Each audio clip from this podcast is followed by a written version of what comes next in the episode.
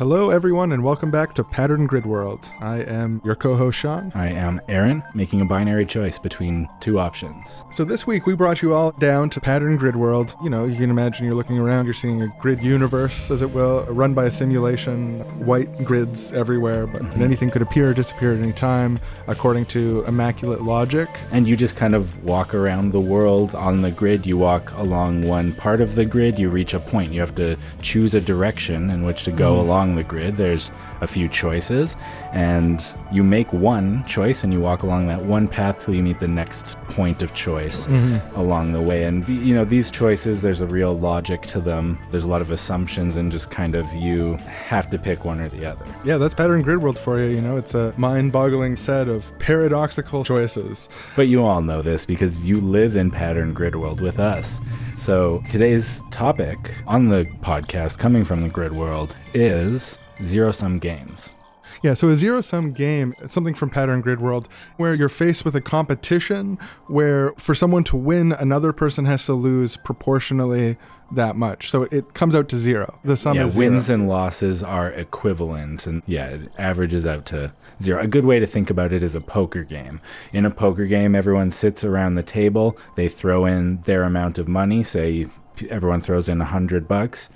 Then one person wins the hand, they take $800, and seven people all lose their money. It's proportionate, it's equal, it's zero at the end. There's no extra money came into the system, and no money disappeared to anyone other than the players. It's perfectly locked in. Another good example of this is where someone's running for office. Say someone's running for mayor. There's only one mayoral seat. There's five people on the ballot.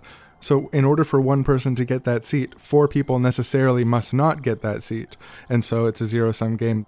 The new mayor's gain comes at the loss of all the mayors they're opposed to. There's two states, mayor and non-mayor. And whether or not you collapse into a mayor state or collapse into a non-mayor state comes to the result of a contest that necessarily makes other people collapse into non-mayors by your collapsing into a mayor state. So yeah, that's zero-sum games in a nutshell. That's Pattern Grid World. That's the sort of spooky stuff we do around here. Yeah, we love it. We love the zero-sum game. It's really exciting, and it leads to all sorts of great stuff, like trying to sabotage other people so that they lose so that you can win. Yeah, I mean, there's nothing more thrilling than stakes. And what is the ultimate stakes except for a binary sort of win-lose situation where someone's loss is necessary in order for someone else to gain. Stop it. You're just making me too happy saying that. It sounds like you agree with recent opinion polls from Pattern Grid World, where 100% of residents say they support zero-sum games as a necessary function of the world, just something naturally there.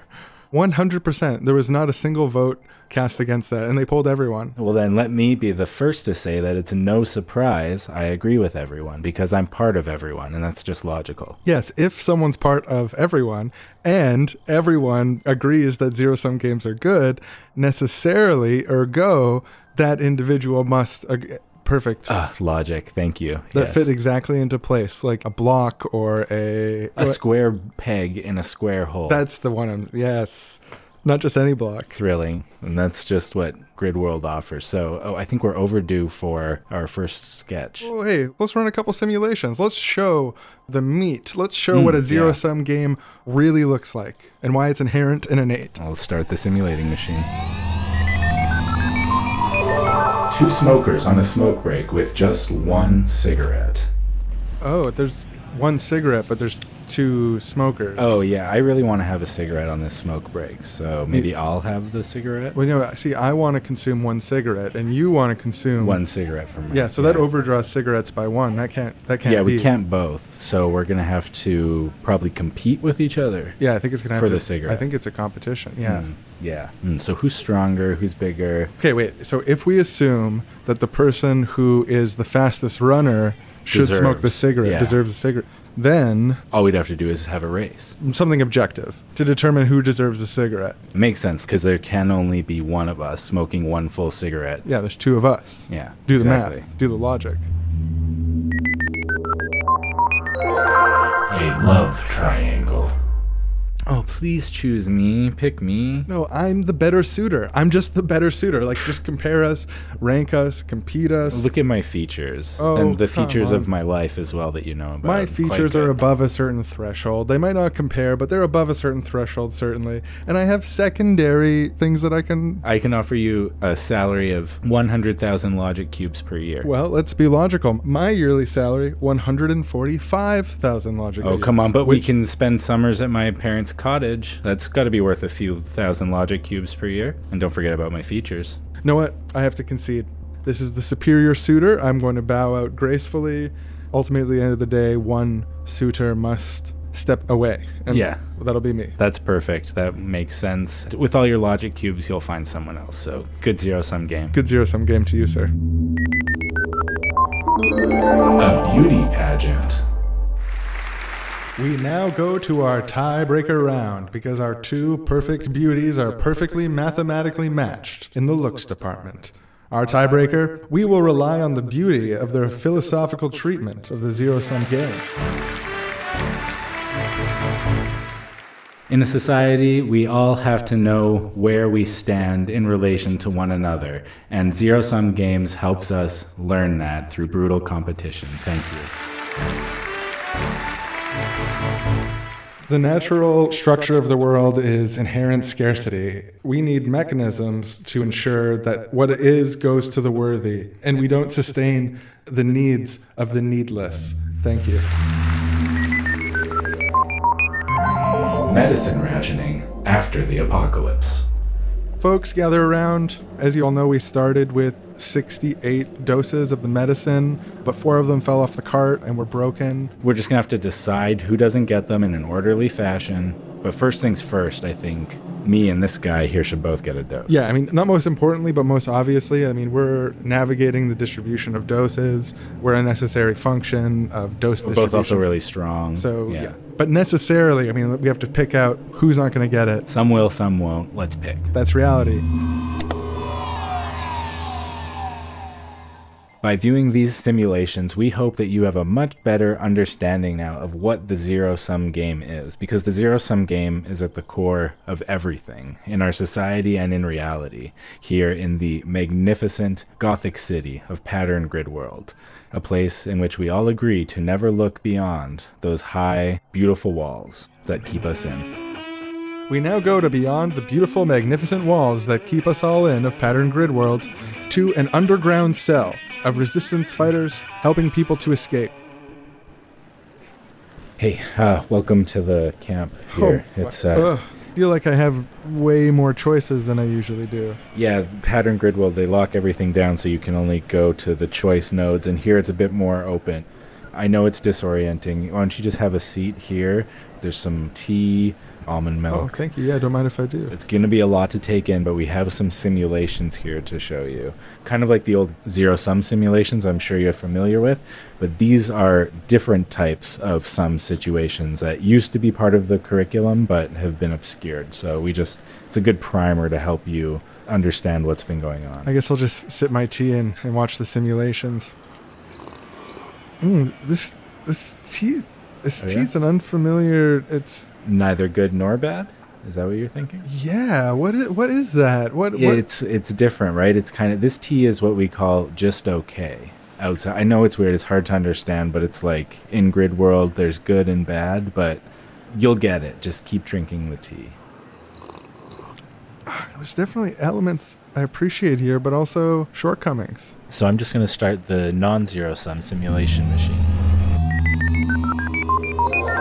The development of vaccines. We did it. It's complete. It's a vaccine. The trials worked. It's effective. It will protect us. This is going to save millions of lives. And we should allow anyone to develop it based on what we've discovered, because the more people who are able to develop the vaccine, the better. The more immunity will be out there, and we all benefit, even the people who don't get the vaccine. Exactly. Yeah, it helps everyone. This virus can be stopped because we've discovered this and because we are giving it away to everyone for our love of humanity. Trade. This comb is useless for my bald head. I wish I just had a hat to put on and cover it up. Oh man, I hate this stupid ugly hat. I wish I had a comb to brush my luscious locks. Ah, stupid hat is all I have. Hey, wait a minute. We could trade. Well, if we trade the two things we don't want, we could both get things we want and generate value. Trading something I don't want for something I do want while you do the same? Sign me up. File sharing.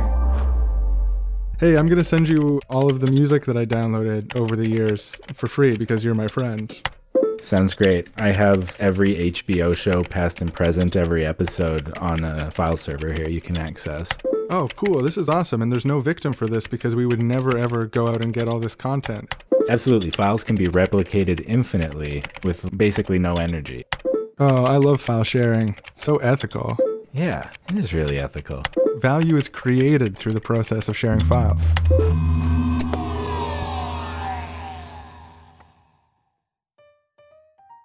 This episode of Pattern Grid World is brought to you by the Seriously Wrong podcast. Hi, my name's Sean, and I'm Aaron, and we do the podcast Seriously Wrong that you're listening to. And the thing that makes the show happen and the way that we're able to fight and destroy Pattern Grid World is through people who make monthly recurring donations, who become members of the show, who help us get the ball up the field, get the ball in the net. Yeah, I do have to give some thanks to Pattern Grid World for letting us advertise on their show, even though we're at war with them, and every one of our episodes is like a magic bullet that releases someone from their grip. They're so short-sighted that they took our advertising dollars, but in order to keep going, we do need more people to sign up. So that means heading over to Patreon, typing in Seriously Wrong, and pledging. The Sweet Six. The Sweet Six. And there's so much stuff that you get. Bonus episodes, episodes a day early, undying gratitude. Yeah, and just bonus content, different weird bonus content coming all the time. So thanks a lot for listening, and thanks for listening to our little pitch. Yeah, you appreciate these bombs that we've been lobbing into Grid World. If you want more bombs, you know what to do. Or if you prefer a more non-violent metaphor, if you like the nourishing that we've been doing to those affected by Pattern Grid World. Oh yeah, good point. That's valid too. That's also an important part of the equation. Back to the show. So yeah, I think it's important that when we're looking at and considering which systems are zero-sum, to set up criteria to determine if something is like really zero-sum or if it's a cultural assumption that something is inherently zero-sum. Yeah, or if the reason that it's really zero-sum is because it's been specifically designed that way on purpose, and it's like a human...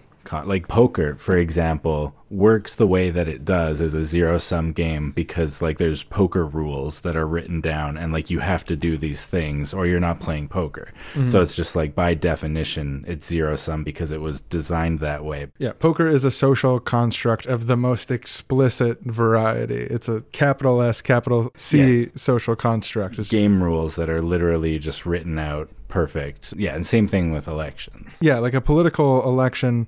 It's a system that we've designed to pick winners and losers for representations through a structure of like parliamentary or Republican democracy. It's something that human beings have come together and decided to do, for better or worse, to structure the system in a win-or-lose, binaristic sort of way where someone wins at the expense of others losing. Is it possible to create systems that don't do that? Obviously, yes. Yeah, even if it was just everyone who gets X number of votes, a threshold, gets to be part of the representational body or whatever, and it can be as big or small as it is. That would be non-zero sum. Yeah, and we can argue about the merits of like a premise like that, or we can say like this system with zero-sum competition is better than a non-zero sum, but to say that to design a system that allows people to be non-competitive in their participation in politics, to say that's impossible is just wrong. It's just frankly wrong. Because think about what it means for something to be zero-sum. It has to be constructed in a very specific way where one person's gain is necessarily another person's loss. Like, those things have to be the same thing. If you can gain without another person losing, it's no longer zero-sum. If you can lose without another person gaining, it's no longer zero-sum. So that's a very rigid set of conditions to meet. You pretty much always have to set things up that way in order for it to be like that. The actual physical reality of the world is complicated enough that to find like a naturally occurring zero-sum scenario that is outside of social relations is, I think, nearly impossible. Like, it's got to happen so fleetingly rare that it would be set up with no possible outside influence that could make it a lose-lose scenario or a win-win scenario in some way. Yeah, there's no other options. It is hard to think of one. Like, because you might be like, oh, you know, we're running a race and someone has to win and someone has to lose. That's just basic. That's part of reality of running races. But it's like the running of the race is the, so like you could just both run. Mm-hmm. And like, yeah, one person will get there first or not first, but those are just, that's not a winning or losing necessarily if it's not a race. Yeah, absolutely. I mean, and there's also criteria. I mean, we could break it down even further to be like, maybe someone running faster than another person might not actually be that impressive if you look at all the details of the situation. Like, say someone is not a person who's a trained runner, but who has really long legs and just has a natural advantage, can just effortlessly show up and run a certain speed. But then someone else who has like maybe has shorter legs, has a disadvantage when it comes to running speed, but trains a long time and can compete with that enormous-legged lazy person, and that could be an accomplishment in itself that's far greater than the person who didn't work on the fundamentals of running at all.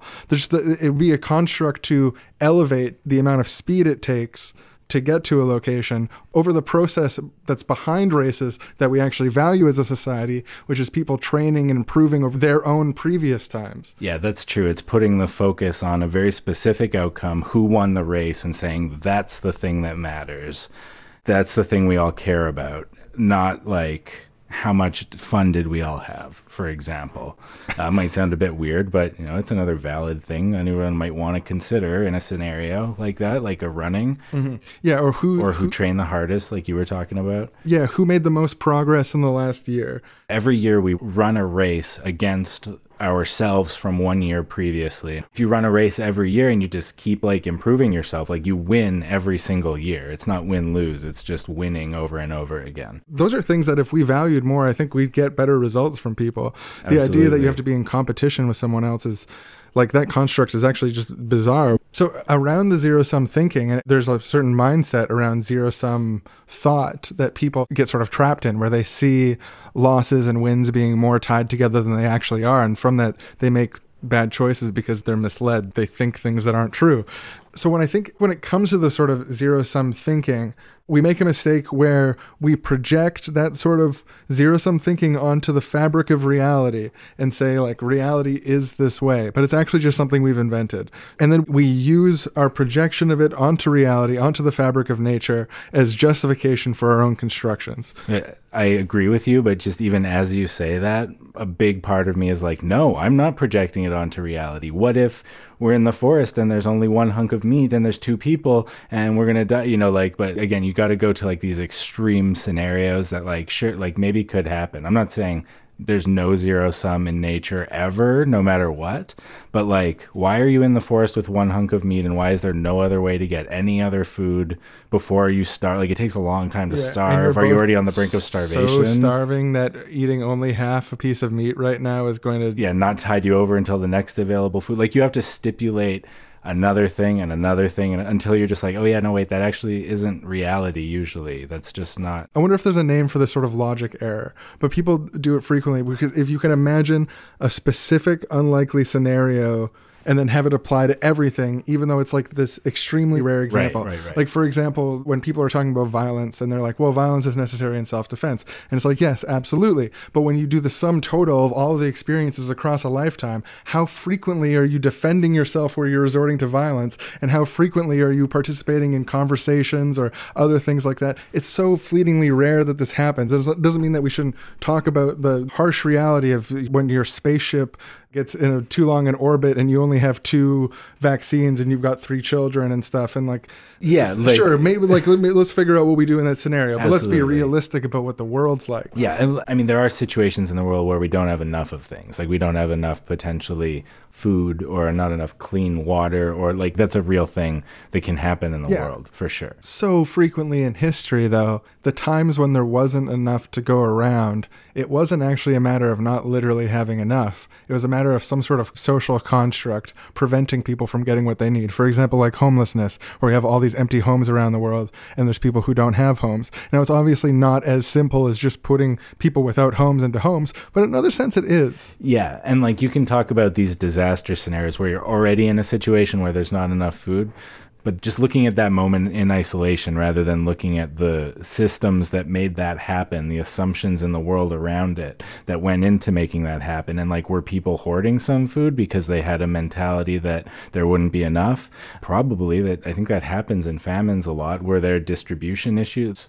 Extreme failures in societal systems can lead to like these massively devastating zero-sum scenarios that do happen, I think. But it's something that's constructed. It's not something that's just found. It's something that exists. Like, you're talking about a disaster scenario where systems are working out of sync within each other in a way that creates some sort of shortage of something that there should be enough of. Yeah, exactly. And like, we want our systems to be set up to make natural disasters or zero-sum situations happen less, like, rather than more, you would think. But in our society, what we often do is like, we replicate this scenario that only happens in this specific thing, these like disaster scenarios.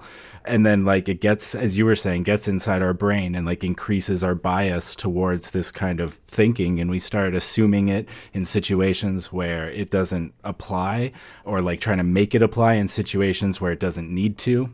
We're like designing situations to make it apply, naturalizing it and saying it's part of the world and not something that we're like projecting onto the world. And then like, we bring it into all of our relationships, our friendships, our organizing. We're locked in this win-lose battle and it never turns out good. Like, even if you win a win-lose battle against your partner or your friend, like, it's not, it doesn't feel good. It doesn't work out good. And for all those reasons and more is why we've pledged to take down Pattern Grid World with some direct action. And absolutely. We've had our team of pro hackers put together some malware that will be uploading a virus directly into the mainframe of Pattern Grid Worlds and take it down from the inside and free the people trapped. Yeah, working to free individual people, you know, getting them out, reintegrating them into society. That's good work. That's beautiful work. But I think we got to do one step more and just break the whole system. Like telling a paradox to a robot in an old science fiction show, this malware we'll introduce will cause Pattern Grid World to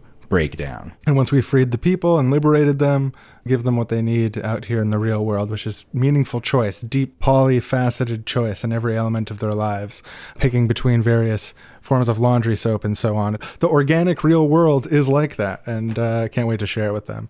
So I'll just pop in this virus. Oh yeah, pop in the virus. Just hit these buttons here and just, can you pull the lever there that pushes the virus into the mainframe? The virus pushing lever pulled.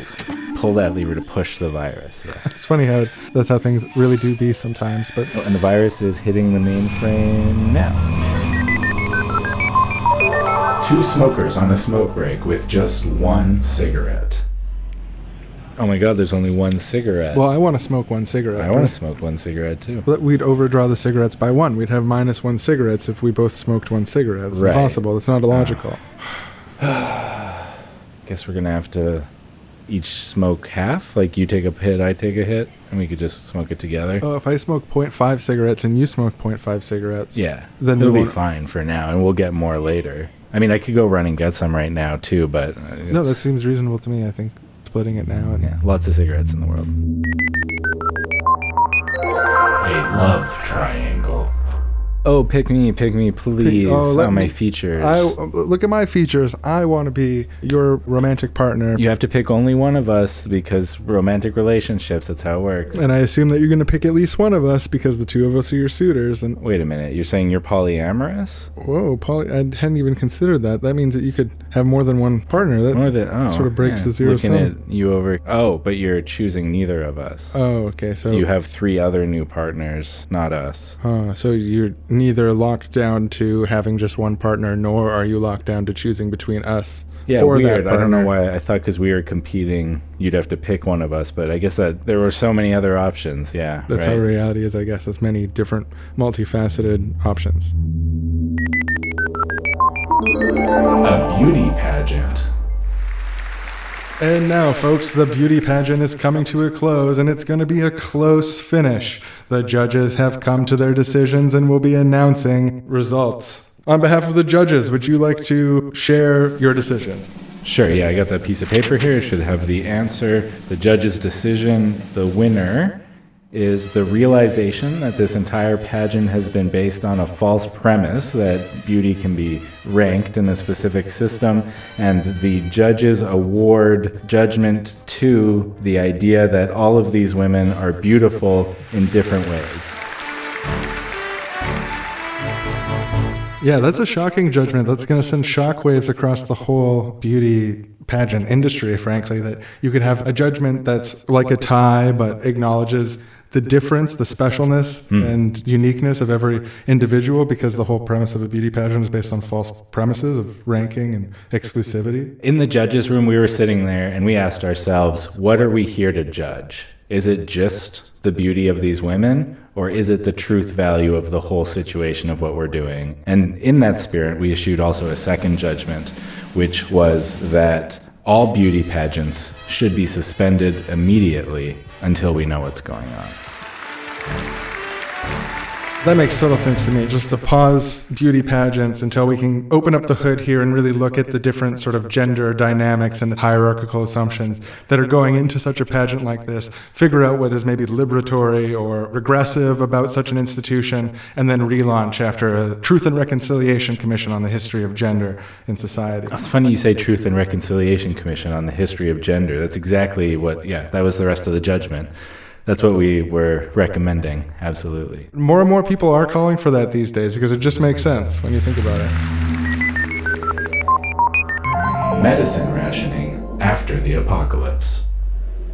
All right, everyone, so as you know, 9 fewer doses than people. What if we took all the doses and mixed them together and made slightly smaller doses so everyone gets almost a full dose, but no one has to go without? Yeah, you'd only get 88% of a full dose. Oh, maybe that would work. I think maybe that's more fair. That's a good idea. Oh, wait, what if instead of that, we picked the people who are healthiest to maybe not get a dose or to get the smallest dose and gave the people with the weakest immune systems the highest doses, a kind of like true deep equality? Huh, no, that's an interesting... Let's just put it to a simple majority vote. So we're going to do true deep equality and a formal equality. Yeah, we're all agreed the zero-sum thinking, we're not doing that. But choosing between these two types of equality, I like that. So who wants a true deep equality? Okay. Yeah. And now, who wants a formal equality? Oh, yeah. There's a lot of hands. Yeah, it's a winner. Okay, so we'll be doing the formal equality. Hey, it's a lot better than.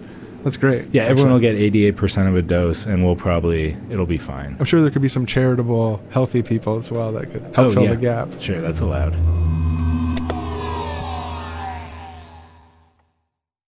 Welcome back to Pattern Grid World News Special Report. It's all over, folks. Our beautiful dream of a pristine pattern grid world is crumbling down before our very eyes. We're hearing reports of people having choices between as many as 4 or 5 different options.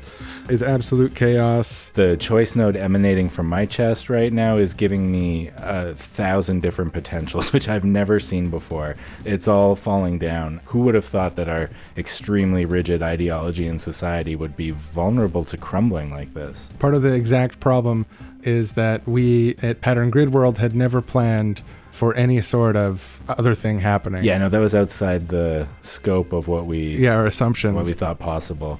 You know, you've all been in the streets. You've seen the people running this way and that, not having any direct line to follow to the next choice node. People deciding to do things like stand in corners or drop their phone on the ground and then pick it up for no apparent purpose. Abstract decisions we've never seen made before. Yeah, it's a wild world out there, and people are confused and angry. That's the general mood, and that's my mood as well, because I don't like this. Oh my God. Everything in its right place. It's weird. It's making me uncomfortable, but I kind of want to choose to get up and walk off screen even though I'm on camera. Maybe just like look at my shoe. I feel like I might want to choose a different career. Maybe being a news guy isn't for me. Oh my God, what my partner is choosing to end our 20-year marriage right now via text, even though they know I'm on the air. I'm choosing... It's choice node. What's it doing? It's exploding. So many choices. More choices.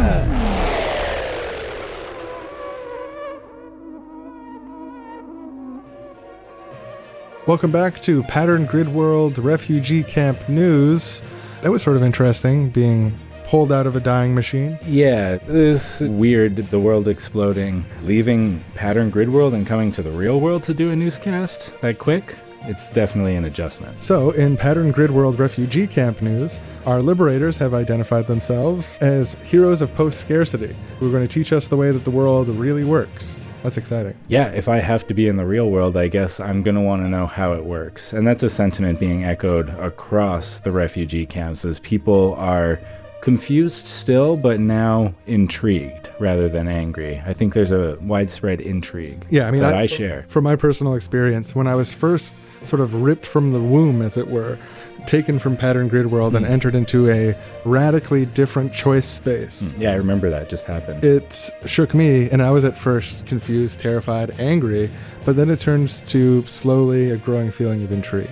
So I guess on behalf of this news outlet and all the refugees, teach us, oh great liberators, teach us about how this real world works. You freed us from the horrible machine, liberators, and for that, we'll give you our attention. So one of the things about zero-sum competition is when sometimes in competition, you can have cases where, for example, if you're like in a painting competition, to paint the best painting is one path to become the winner, but another path to become a winner is somehow sabotage the other leading contender's painting. You know, do a pretty good painting, but make sure that no one else's painting is good by sabotaging them. That's another way to win within a competition, a zero-sum competition with one winner and the rest are losers. That incentive, that sabotage sort of incentive, is a mangling of the beautiful side of competition. Not just competing against yourself, but just competing to be better in a sincere way that's not based on some sort of hierarchical ego formation of like wanting to defeat other people or something like that. The systems overwhelmingly are designed to incentivize that sort of like hierarchical ego game stuff. And I feel like the sabotage incentive exists within those systems. It exists within the foot race. It exists within competition constructs within society. Yeah, so like if you're in a painting competition, there's kind of two ways you can conceptualize what you're there to do and what you want to do. And one of them is like, I want to paint the best painting that I possibly can. And the other one is, I want to win the competition. I want my painting to be better than everyone else's. So, like, only under the zero-sum framing does things like sabotage make sense. Yeah. And sabotage itself is a crime against painting. If you care about great paintings, sabotage runs directly contradictory to that. But if you care about winning, it doesn't. Yeah, and like the painting competition can be exactly the same in either scenario, but it's like how you're approaching it. Like, I don't want to discount that the painting like by framing it around the winner, like you're definitely encouraging this kind of thinking. Like structurally, you're incentivizing it. You're framing it around it directly, but it still is possible to not bring that kind of thinking to the situation yourself if you're in that painting competition or whatever. Like there are people who go to things like that and just don't experience it that way, or don't primarily experience it that way. I feel like the way that these competitions are set up and talked about in society help create that zero-sum bias in our thinking. Like you could either think of it as like our bias creates these institutions, or you could think that these institutions existing our whole lives prime our biases.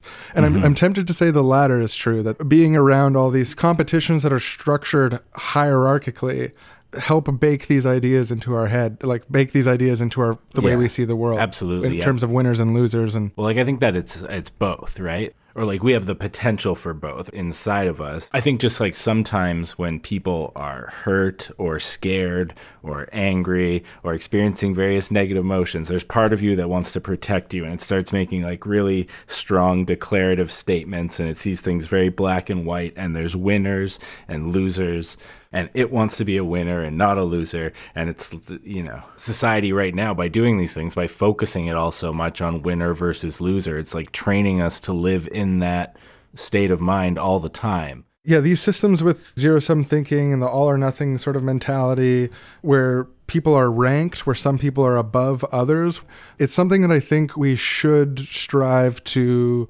change in our society.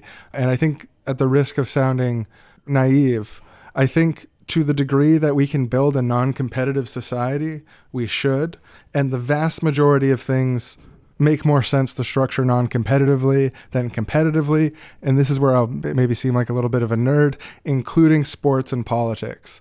Sports and politics could be structured in a way that could reinforce healthy ideas of participation, that deal more people in to the process of participating in sports and stuff like that, and frame things in a way that's more beneficial to people's well-being.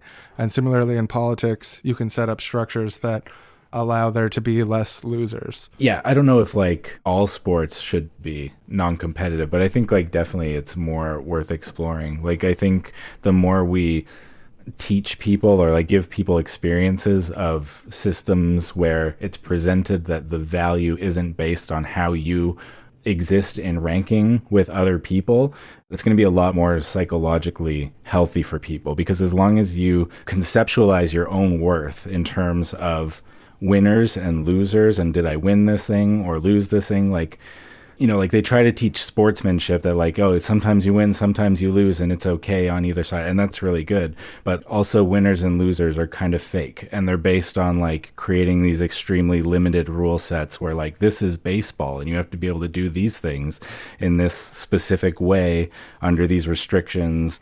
Yeah, some people are the best at that, but it's basically meaningless. And the way it seeps into your psychology is that you start seeing everything like that, and you start being afraid of losing at everything and really, really desiring to win at everything.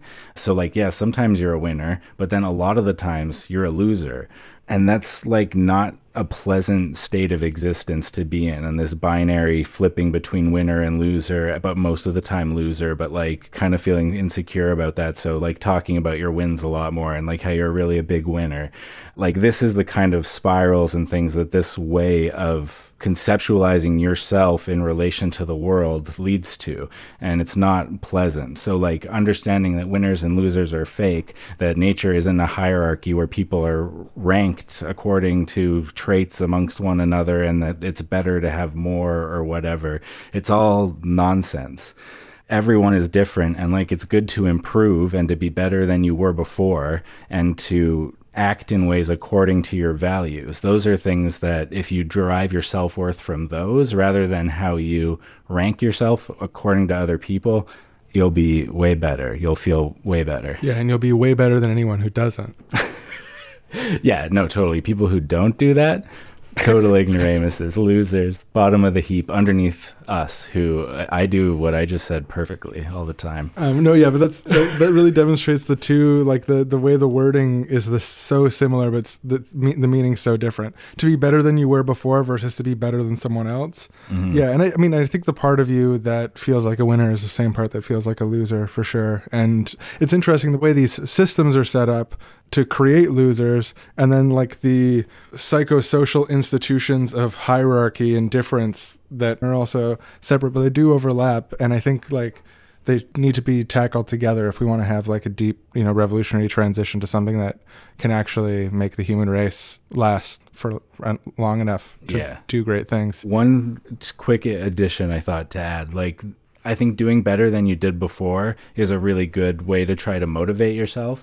But also, all of us get old and like start doing worse than we did before at things, or like some people can't improve at certain things. Like, I don't want to make that the standard of like being good either, or judging your self-worth on that. I think it's a good thing to improve on ways that you can, but also I just think really like knowing what you care about and acting in ways that further those values or try to bring those values into the world. I think that's the real like juicy core of like how to think about your worth, and like getting better at things can be one of those values for sure. And I think it's a good thing to do. Yeah, that's true. Actually, yeah. Another way I might say that same thing is setting goals and meeting goals that reinforce who you are to yourself. Kurt Vonnegut says, we are who we pretend to be. And fulfillment is pretending to be the thing that you want to be and then doing it and then pretending and doing it, and like this process of... Yeah, creating yourself through the... Yeah. It's not through being like, oh, this painting's 5% worse than my painting. Oh, I've got so much worth. My value's so great in the world. Oh, no, my political candidate lost by 0.2% and doesn't get the seat. Oh, my life is ruined, 0.2%. People are so horrible. They're so bad. Yeah, it's just not... You're never going to like win all the time. So if like winning all the time is the basis... of how you feel good, it's not going to work. And if it's the basis of like what a society tells all of us to value, then we're all going to have like values that make us feel bad. So yeah, it's not good. If the map that you're carrying, if the pattern grid world that you carry in your brain doesn't map to reality, bad things will happen. Yeah, absolutely. I couldn't agree more. I feel like we kind of covered everything. I feel like we earned a break, and I was just looking at the TV guide. I'm seeing here Great Men of History Deathbed Moments. Oh, wow. A new episode. Yeah, there's a new episode on. Another Great Man of History is on his deathbed? I didn't know. Yeah, it's on state-run television. You want to turn it on? You know me. I love to watch the deathbed moments of Great Men of History. Let's do it. Let's turn it on. Yeah, maybe it'll be relevant. Who knows? Welcome back to another exciting, fantastic episode of Great Men of History Deathbed Moments. We're here in a hospital in the death room of Paxel West, the author of Live Like a Grid, Right Turn to Win, Left Turn to Lose. And, of course, the founder of Pattern Grid World. Thank you for inviting us to your deathbed. Well, it's a pleasure to have you in here with me, and I always welcome the state-run cameras. So, everybody is dying to know, with the recent destruction of Pattern Grid World, how do you feel about that? Well, I look back on a long life, and I think honestly they saved me. They saved my reputation from that mistake. Wait a minute, this is shocking news. Are you announcing now to the world that you're renouncing Pattern Grid World? Are you renouncing Live Like a Grid and the whole system? I mean, hey, it's my deathbed. I might as well reflect on a long life and, you know, come to thorny ethical conclusions about what I've done. You know, people know that you never lost, always won. That was your motto in life, and it's on your gravestone, pre-prepared, sitting here in the room, ready for when you die. It's true, I always won. I never lost the whole time. Like a pattern, like a grid. Making all the right turns. But I see now it's an empire of dirt. This type of thinking, it's an infection. It's win and lose view of the world. It leaves you hollow in the end. Even victory is a type of loss because you're not able to share it. It's isolating. Are you saying that winning hasn't been enough to sustain your feeling of well-being? Constantly winning? I don't know. I think you should want to rise with the ranks, not from the ranks, you know? I think the only thing that constantly winning ever did for me, in retrospect, is it gave me minor relief from crushing shame and humiliation that I've just felt my whole life. I've always felt like I'm on the edge of becoming a loser. What could you possibly have to be ashamed of or humiliated about? You won. You won at everything. You know, it's really bugged me my whole life. Something about being extremely old has made it okay I can just laugh about it. But I remember now when I must have been 5 or 6, we all had a holding our pee in the longest contest. And I peed first. I mean, who cares, right? But I peed my pants, and they all called me the loser piss baby. And I think, really, honestly, that's where Pattern Grid World started. Because I just started being like, I'm not a piss baby.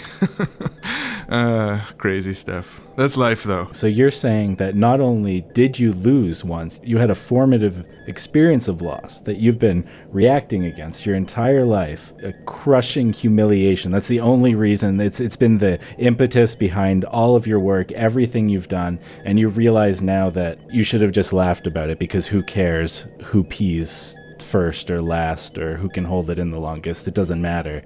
It didn't matter that you lost, and so your whole life's work based on that also doesn't matter. That's what you're saying with your last moments, and that you're happy about this. You're laughing. Yeah, for me, I mean, I think honestly, you know, I'm about to die. I'm on my deathbed here. I feel like I'm being held. I'm just full of grace.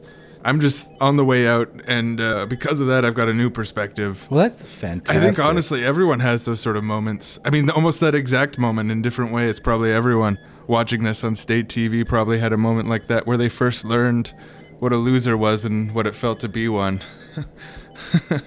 Oh, man.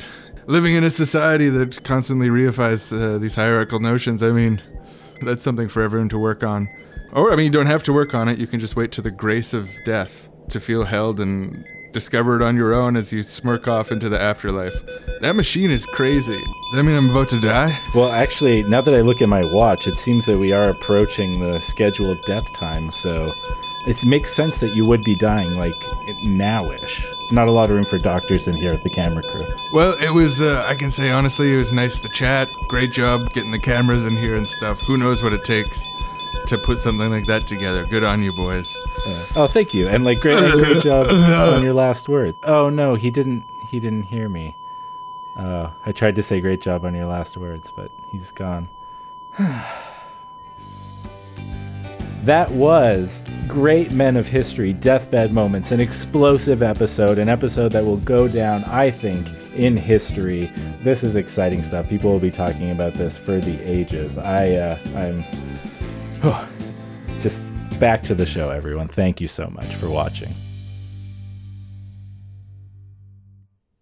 Yeah, so zero-sum games, I think we covered it. The virus was in the mainframe, and the system came crashing down. Yeah, the founder denounced it. What else can you say? Pattern Grid World, gone. Goodbye. See you later. Yeah, hit us up on Patreon or Twitter or wherever else. Leave a review, whatever. Absolutely. Tell and have a great few weeks. Yeah, and we wish you the best. As far as we're concerned, your liberation and our liberation are intertwined. I think all of our liberation is intertwined, so let's do it. I'm wrong, you're wrong, he is wrong. She's wrong, they're wrong, we're wrong. You're wrong, you're wrong, I am wrong. We are wrong. Seriously, seriously, seriously wrong. Next time on Seriously Wrong, we follow a former citizen of Pattern Grid World and their integration specialist at the grocery store. Okay, so this is the cereal aisle. We've been here a few times before. You remember it? Yes. Do you want to choose a cereal? Which two cereals am I choosing from? Oh, there's actually one. I don't want to count, but it looks like at least 60 varieties of cereal here. So you're choosing between 6. Which? You can narrow it down by category. You got like your more sugary cereals here, and then sort of some more bran-based stuff here. Though some of those will have sugar in them too.